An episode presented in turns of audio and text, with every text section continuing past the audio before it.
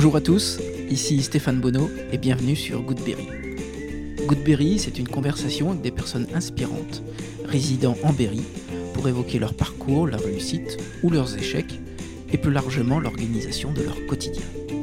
On évoque des anecdotes pour que chacun d'entre nous puisse retenir un conseil, une philosophie, voire une inspiration. Ces invités viendront d'horizons multiples comme le business, l'associatif, la culture ou le sport. Avec un point commun, le Berry. Aujourd'hui, j'ai le plaisir de recevoir un ami en la personne de Serge Guillaneuf, qui est le dirigeant de l'imprimerie Alinéa 36 dans l'Indre. Serge nous livre son parcours, parti en pension à 10 ans, arrivé à 13 ans à l'usine. Serge nous dira être rentré dans l'imprimerie par la petite porte. Puis on lui confiera des machines de plus en plus perfectionnées, lui permettant de gravir les différents échelons de la société.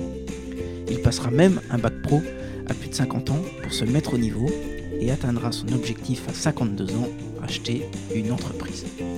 Vous l'aurez compris, Serge Guillaneuf ne baisse jamais les bras. Vous l'entendrez, il nous fait part de moments difficiles, un cancer à 18 ans, un accident de moto dont il ressort miraculé après de nombreuses opérations, alors que son fils vient de naître. Bref, c'est la résilience à l'état pur. Serge parle de courage, de persévérance, de la nécessité de savoir tout faire dans une entreprise, d'être proche de son équipe. On a parlé tout autant de son métier que de cyclisme et bien sûr du Berry.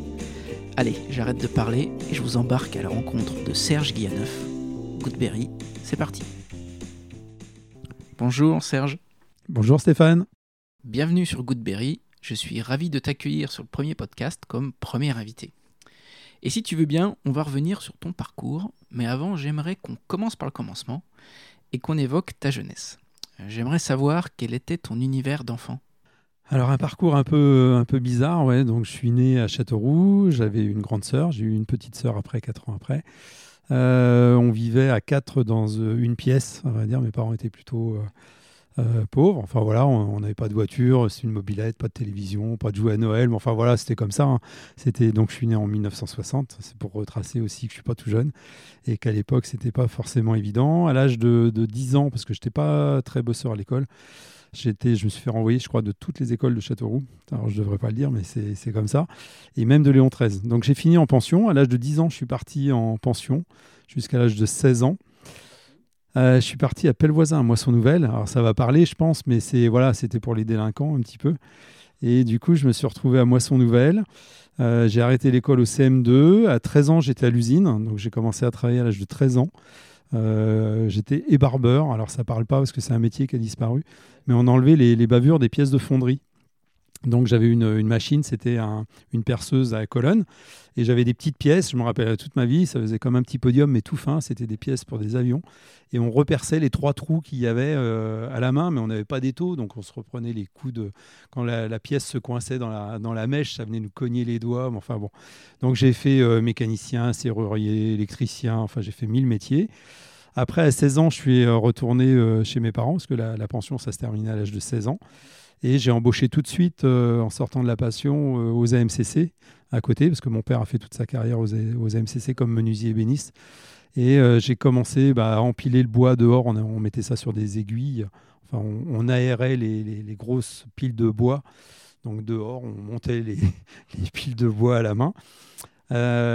Après, donc, mon père voulait absolument que je, je fasse électricien. Donc j'ai passé un CAP d'électricien à l'AFPA à l'époque, mais c'est pas un métier qui me plaisait. Et je suis allé travailler chez un de ses copains euh, au SPO d'Arec à, à, à, à Moutier-Chaume, euh, comme électricien, plombier chauffagiste, euh, réparateur d'électroménager, enfin bref. Euh, j'ai eu pas mal de soucis de santé aussi dans ma jeunesse, beaucoup d'interventions chirurgicales et dont un cancer à l'âge de 18 ans. J'ai eu un cancer des os. Et donc j'étais, je partais normalement faire mon service militaire dans la gendarmerie à Saint-Astier. Donc j'ai été réformé. Mais mon père me disait toujours, fais électricien, tu vas bosser chez EDF. Enfin, lui, c'était son objectif, pas le mien, mais c'était le sien.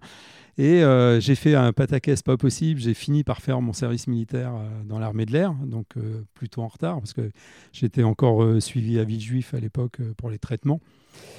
Et à la sortie de l'armée, euh, je ne savais pas quoi faire. J'avais plus envie d'être électricien, ça ne me plaisait pas vraiment. Et j'ai un copain qui bossait dans une imprimerie, l'imprimerie Badel, donc une, vieille imprimerie euh, installée à Châteauroux. Et euh, j'ai un copain qui bossait, il m'a dit ah, j'ai pas envie d'y rester, ils veulent me, garder encore trois mois, ça m'intéresse pas. Donc j'y suis allé. Et le patron m'a dit bah oui, oui, t'embauches, il n'y a pas de problème, tu viens à la place de, ton copain. Euh, voilà. Et j'ai commencé dans le métier d'imprimeur euh, comme ça, en définitive, par la petite porte. J'étais au cul d'une machine où je ramassais le papier. au bout d'un mois, un mois et demi, ils m'ont mis au pré-presse. C'est-à-dire là, je commençais à faire des montages, à révéler des plaques et je montais un petit peu en grade, on va dire. Et après, ils m'ont appris à me servir d'une machine offset donc les machines à imprimer. Euh, pendant une semaine, ils m'ont mis avec un collègue qui m'a fait voir un peu comment on faisait pour imprimer. J'ai démarré euh, comme imprimeur dans cette société au bout de trois mois et il m'a gardé du coup parce que ça se passait plutôt bien. Et euh, un jour, il a racheté une, deux couleurs et les monteurs de Paris sont arrivés. Ils m'ont dit mais qu'est-ce que tu fais là? T'es trop doué. apparemment, ça, devait bien se passer. J'ai fait une candidature spontanée dans une grosse société Covepa Michels, dans, dans, le coin, à côté de moitié chaume Le mec m'a convoqué, m'a embauché tout de suite. Il m'a dit j'achète une six couleurs plus vernis. Et il m'a dit bah, c'est pour toi, il me faut quelqu'un comme toi. Alors moi, toujours, je tombais toujours des nues parce que je j'avais pas de, je savais pas quoi en définitive. Et donc tu avais, quel âge Et bah j'avais 20, 91, 31 déjà, 31 ans. Voilà. Et euh, effectivement, le, le, gars me dit bah t'embauches tel jour, j'embauche.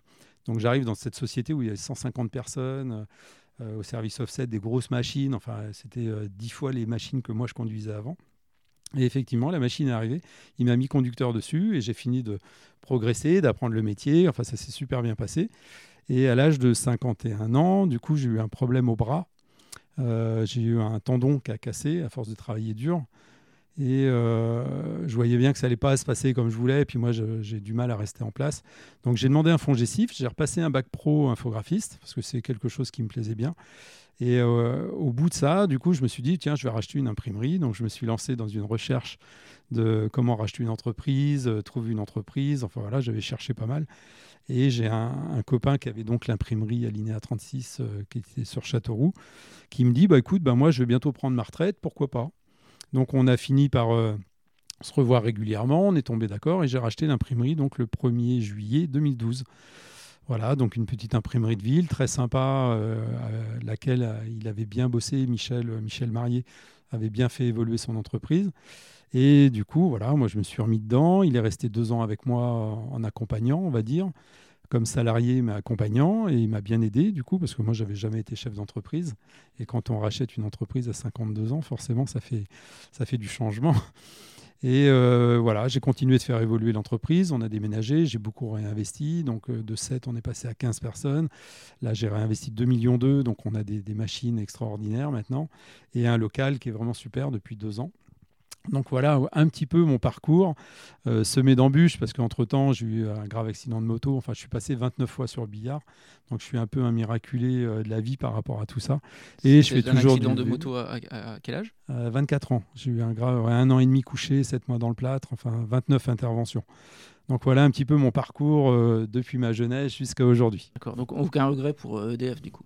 Non, pas de regret. ah, je serais à la retraite depuis longtemps. non, je déconne. Est-ce que tu as quelques regrets avec ce parcours? Enfin, moi, j'ai aucun regret sur ma vie. Après, c'est vrai que c'était une vie un peu bizarre, un peu compliquée, un peu séparée de mes parents parce qu'on se voyait que les, grandes vacances et que la moitié des grandes vacances. Ça veut dire qu'au début, je rentrais chez moi que trois, quatre fois dans l'année, quoi. Donc, c'était vraiment une coupure brutale avec mes parents, avec mes sœurs. Mais je regrette pas. Ça m'a appris la vie, ça m'a endurci, ça m'a appris le courage, la, persévérance. Et puis, euh, puis le, ouais, je sais tout faire. Enfin, du coup, je, Là, dans l'entreprise, je, bah, je, fais les devis, la gestion, les clients, le commercial, mais je suis aussi sur les machines. C'est-à-dire que j'arrive à tout faire. J'ai une expérience de la vie. J'ai tellement fait de, métiers, tellement de choses dans ma vie que du coup, je suis en panne de rien. J'ai toujours une idée pour. Je suis jamais en panne. J'ai toujours une idée pour trouver une solution, pour me dépanner. Donc ça avance toujours. Si je reviens à ton accident grave de moto, euh, tu peux nous dire comment on arrive à surmonter ce type d'épreuve? Euh, bah, quand on arrive dans les hôpitaux, on voit toujours pire que nous. On voit des, jeunes comme moi hein, qui avaient attrapé des accidents, qui avaient plus de jambes, plus de bras, plus de. Donc on n'a pas le droit de se plaindre, même si on n'est pas en bonne santé, même si on est, c'est difficile, on n'a pas le droit de se plaindre. Et c'est arrivé à une période où il y a eu la naissance de mon premier garçon, Nicolas. Donc qui, est né. Euh, je pouvais même pas le prendre dans mes bras parce que euh, du coup j'avais, j'étais plâtré jusqu'à l'épaule. Enfin, c'était un truc de fou. Pendant plusieurs mois, j'ai pas pu m'occuper de mon fils parce que je, j'étais dans la capacité euh, technique. J'étais tout le temps à l'hôpital. Quand il est né, le médecin m'a autorisé d'assister à l'accouchement. Mais j'ai même pas fait la sortie de, l'hôpital parce qu'il a fallu que je parte me faire opérer en urgence tout de suite après l'accouchement. Donc ça, ça a été un petit peu douloureux de pas pouvoir m'occuper de mon fils convenablement au début. Mais euh, non, non, moi après, je, suis quelqu'un, même quand je suis en bas, j'arrive toujours à remonter. Quoi. Je me laisse jamais. Euh, j'ai besoin de m'isoler la plupart du temps. Je suis quelqu'un qui se reconstruit dans l'isolement. Mhm. On est tous un peu différents, mais moi, j'ai besoin de m'isoler, de rester seul, et je me reconstruis là-dessus. Et après, quand ça repart, je repars encore plus fort. ouais. Merci en tout cas pour cette expérience de vie. Euh, sans transition aucune, euh, est-ce que tu te rappelles le moment où tu as décidé de franchir le pas et de devenir chef d'entreprise? Ouais, c'est vrai que bah, je voyais qu'avec le boulot, ça allait être compliqué. Mon tendon, ça s'est pas bien passé. L'opération s'est pas bien passée. C'était difficile. Je voyais bien que ça allait devenir vraiment compliqué. D'où cette reconversion en disant bah, si je reprends une boîte un jour, j'aimerais bien maîtriser toute la chaîne. Donc toute la partie technique, je la connaissais. La partie graphisme, je la connaissais pas. C'est pour ça que j'ai fait un bac pro pendant un an à l'école. Je suis retourné avec les petits jeunes et ça, c'est quelque chose qui me sert tous les jours maintenant. Je regrette vraiment pas de l'avoir fait. Et après, dans la partie gestion, j'ai été aussi beaucoup dans, le bénévolat. Donc, je me suis beaucoup occupé de, de, clubs de natation parce que mes enfants faisaient de la natation.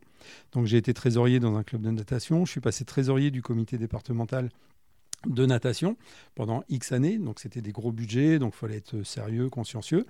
Et à part ça, je faisais beaucoup de vélo. Donc, j'ai créé un club de vélo, une course de vélo internationale, ce qui fait que ça m'a permis d'appréhender les partenaires, les collectivités, les élus.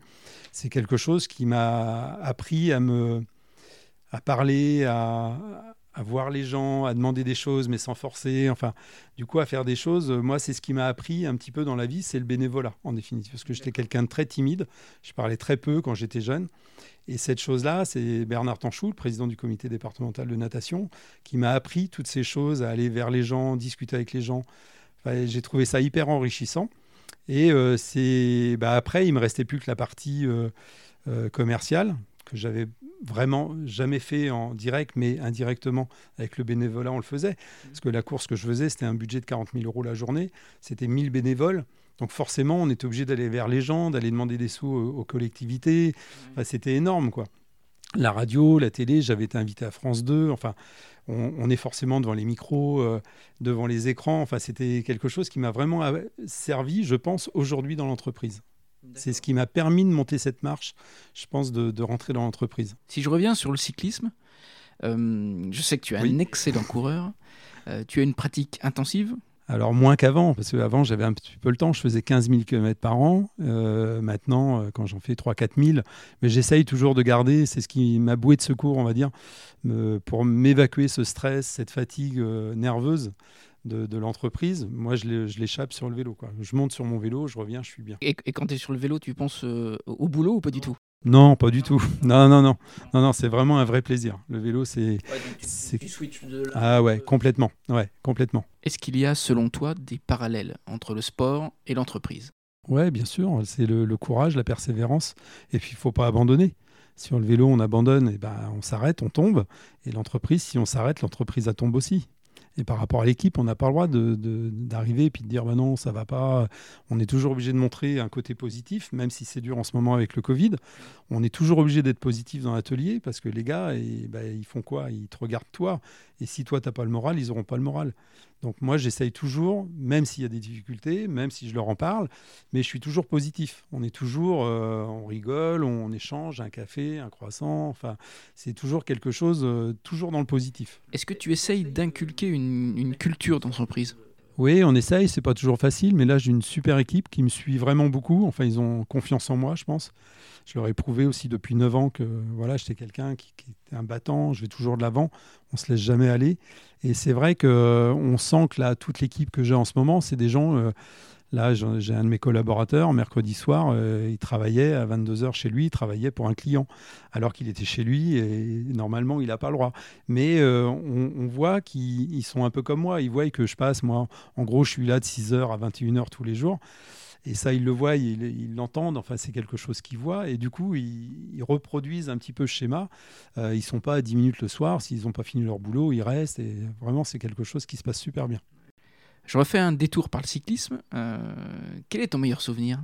Meilleur souvenir, euh, plein de victoires. J'ai gagné beaucoup de courses. Et une qui m'avait marqué, c'était la, Pierre Jodet. Donc, c'est une course de 185 km que j'avais réussi à boucler en 4h30 avec 2000 mètres de dénivelé positif.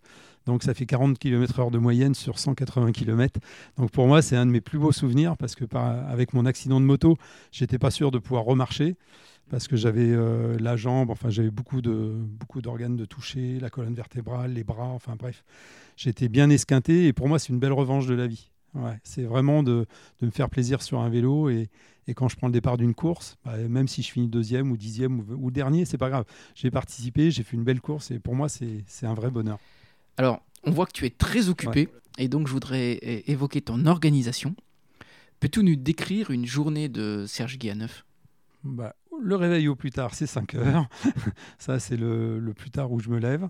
Après, bah, à 6 heures, j'arrive au boulot en général. Et puis, bah, la journée ne s'arrête pas. On grignote un morceau en général au boulot, euh, un sandwich ou on amène une gamelle, enfin bref.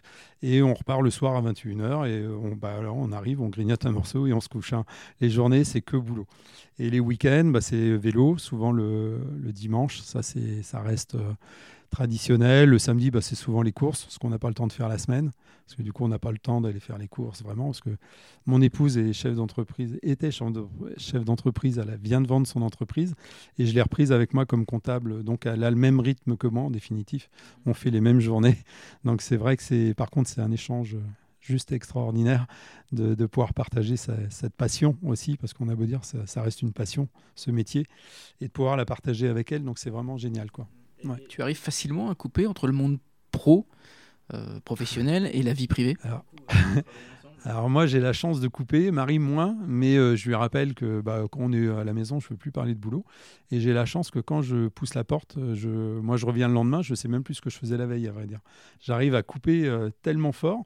Par contre, quand je reviens, je, me relance dans le boulot comme si j'y étais pas parti. Mais j'arrive à couper quand je suis pas au boulot. je coupe complètement de mon travail. Ça, c'est une chance. Je pense que c'est ce qui me sauve. Alors, on voit dans ton parcours, Serge, que tu as, beaucoup appris tout au long de ces années. Est-ce que tu apprends encore aujourd'hui? Ah oui, on apprend tous les jours. On apprend de nos clients, de nos fournisseurs, on apprend de tout le temps. Enfin, le... moi, j'apprends tous les jours des choses. J'ai des clients qui sont extraordinaires. C'est vrai que j'ai une clientèle plutôt fidèle. On a plus de 4000 clients, mais euh, on les connaît tous, mais c'est un échange toujours, c'est que du bonheur. Et j'ai toujours envie d'avancer, bah, aussi bien professionnellement. J'investis beaucoup en ce moment dans, la nouvelle technologie, donc le web to print. On a un système web to print maintenant en interne que j'ai mis en place depuis 2-3 ans et qui fonctionne maintenant parfaitement. Et on va lancer très prochainement, là au mois de mars, un site marchand, euh, tout public. Tout le monde pourra acheter des flyers, des cartes de visite chez nous.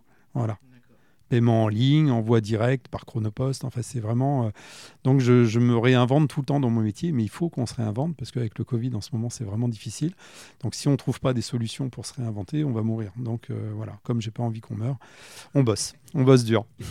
Qu'est-ce qui a le plus changé entre le moment où tu as découvert le métier de l'imprimerie et aujourd'hui? Alors, alors c'est une anecdote, mais moi, quand, je parle des, euh, maintenant que je suis chef d'entreprise, d'autres chefs d'entreprise, ils me disent Ah ouais, mais euh, les imprimeurs, euh, avant, ils, roulaient tous en Porsche. Alors je vous rassure, maintenant c'est fini. Hein. avant, apparemment, c'était un métier qui gagnait beaucoup. ça a beaucoup perdu. Maintenant, c'est difficile, il faut se battre. Les, marches sont petites. Mais le métier a beaucoup évolué dans, le, dans la technologie, dans le, dans, dans le matériel. Le papier, c'est toujours du papier. L'encre a beaucoup évolué. Bah, l'écologie, maintenant, on recycle tout aussi. Ça, c'est quelque chose qui me tient à cœur. Et il n'y a pratiquement plus de produits chimiques non plus. Moi, j'ai eu des brûlures au troisième degré en nettoyant les machines avec des produits chimiques. Maintenant, euh, j'avais les mains noires, on avait les ongles sales quand on débauchait. Euh, maintenant, le conducteur, il part, il a les mains propres parce que du coup, on rentre plus dans les machines. Il y a... C'est technologique. Ah ouais, ça a énormément évolué. Les rapidités de machines, c'est incroyable. C'est d'un confort de travail maintenant pour tout le monde. Euh, mais je trouve que c'est bien hein, parce qu'avant, c'était pénible aussi. Hein. Le papier, c'est lourd. Maintenant, on soulève pratiquement plus le papier. On a des tire-pales, on a des retourneurs de piles, on met ça directement dans les machines. Non, non, ça devient confortable, on va dire. Moi, j'ai eu la chance de te, de te voir faire visiter euh, l'atelier. Mm. Et euh, j'avais remarqué une chose, moi, c'est que tu tu t'attardais quand même euh, autour des vieilles machines. Et on, Ah on- oui. on- on a, euh, on a vraiment le sentiment que t'aimes ça. Ah, la nostalgie, bien sûr. Ouais, moi, j'ai appris sur ces vieilles machines. Et chez nous, elles fonctionnent tout le temps. On a toujours euh, une clientèle avec un type de travaux bien spécifique où ça passe sur ces machines-là. Et euh, donc, j'ai une personne à temps plein qui travaille sur ces trois machines et c'est vraiment euh, que du bonheur. Mais quand la télévision vient, enfin, ou quand il y a des équipes de caméras qui viennent pour faire des reportages, ils s'attardent toujours sur ces machines-là. C'est rigolo parce que c'est quelque chose qui parle aux gens. Je ne sais pas pourquoi, mais c'est quelque chose qui, qui plaît aux gens et ça leur parle vraiment. quoi. Et ça fonctionne tout le temps. Donc les gens sont toujours surpris de voir ces vieilles machines chez moi et, et qui fonctionnent, qui tournent en permanence. quoi. Euh, une question sur le métier de l'imprimerie en, général. Euh, Est-ce qu'il y a des idées reçues sur le, sur le métier? Oui, alors ce qu'on peut rencontrer comme, euh, souvent comme problématique avec les clients, c'est qu'ils ont l'impression que c'est comme chez eux, ils appuient sur un bouton et ça va sortir tout de suite. alors, c'est pas tout à fait comme ça, parce que du coup, on est quand même une belle équipe et ça passe dans la main du deviseur.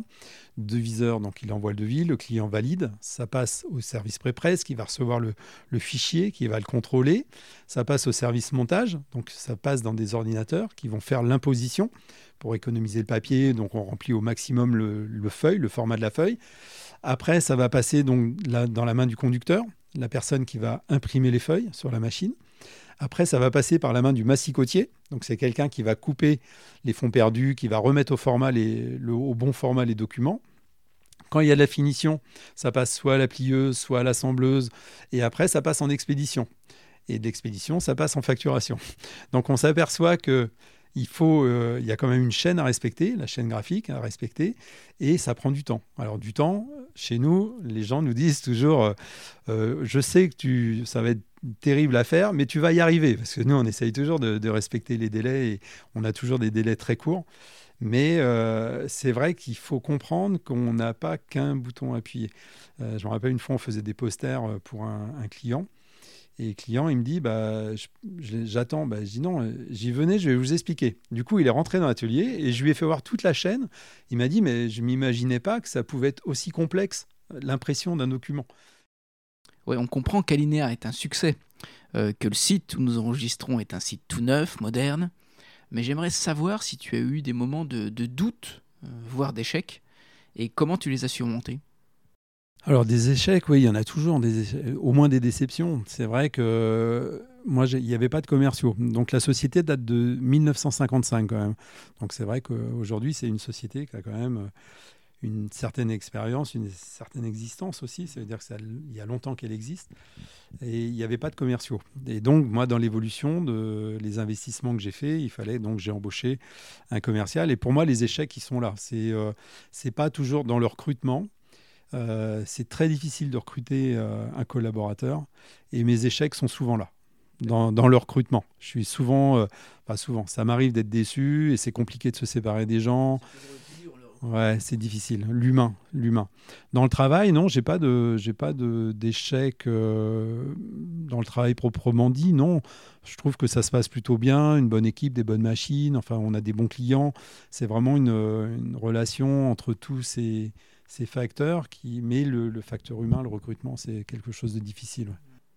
Quand tu passes de l'imprimerie rue de Verdun à Châteauroux, hum, qui était exiguë, mais qui avait euh, son folklore avec ses odeurs de papier, ses vieilles machines, euh, à cet établissement où nous sommes, euh, tu te souviens du moment précis où tu décides de franchir le pas?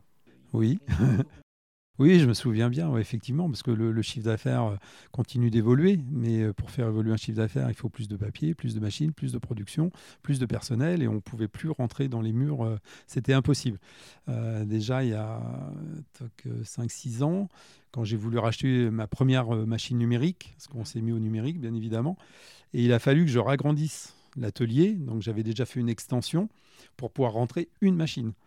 Et là, j'avais l'idée de, changer ma, ma machine offset qui commençait à être un petit peu, euh, voilà, à l'arrivée au bout. Et euh, c'est 30 tonnes, c'est 12 mètres de long. Et je ne pouvais pas du tout la rentrer. Et je ne pouvais plus agrandir. Donc voilà, pour acheter cette machine, il fallait que je trouve un bâtiment. Et du C'est coup, la voilà. machine qui a, qui a fait basculer. Ouais, bien sûr, ouais. ouais. C'est euh, pour continuer d'évoluer, il faut toujours investir dans l'imprimerie, il faut toujours euh, acheter du matériel dernier cri si on veut être au top et euh, avoir des bons prix.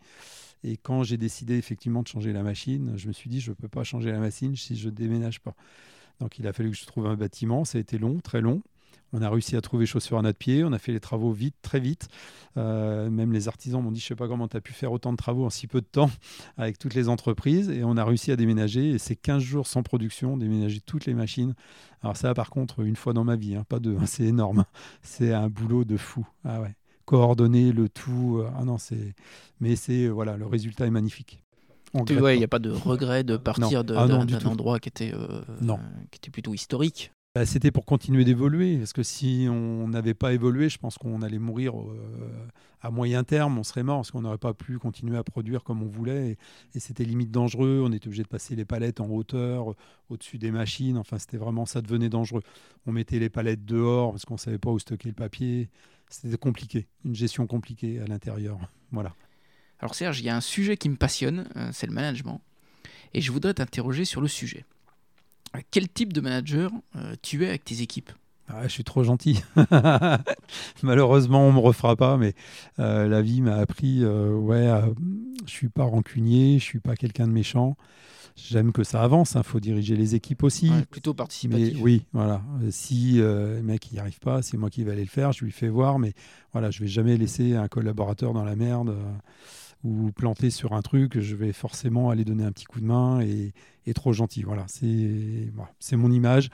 Mais il y a eu euh, sur le, le Facebook, là, j'ai une, une, une commerciale qui est arrivée et qui nous booste un petit peu les réseaux. Et le, on fait un portrait, un mois, un portrait.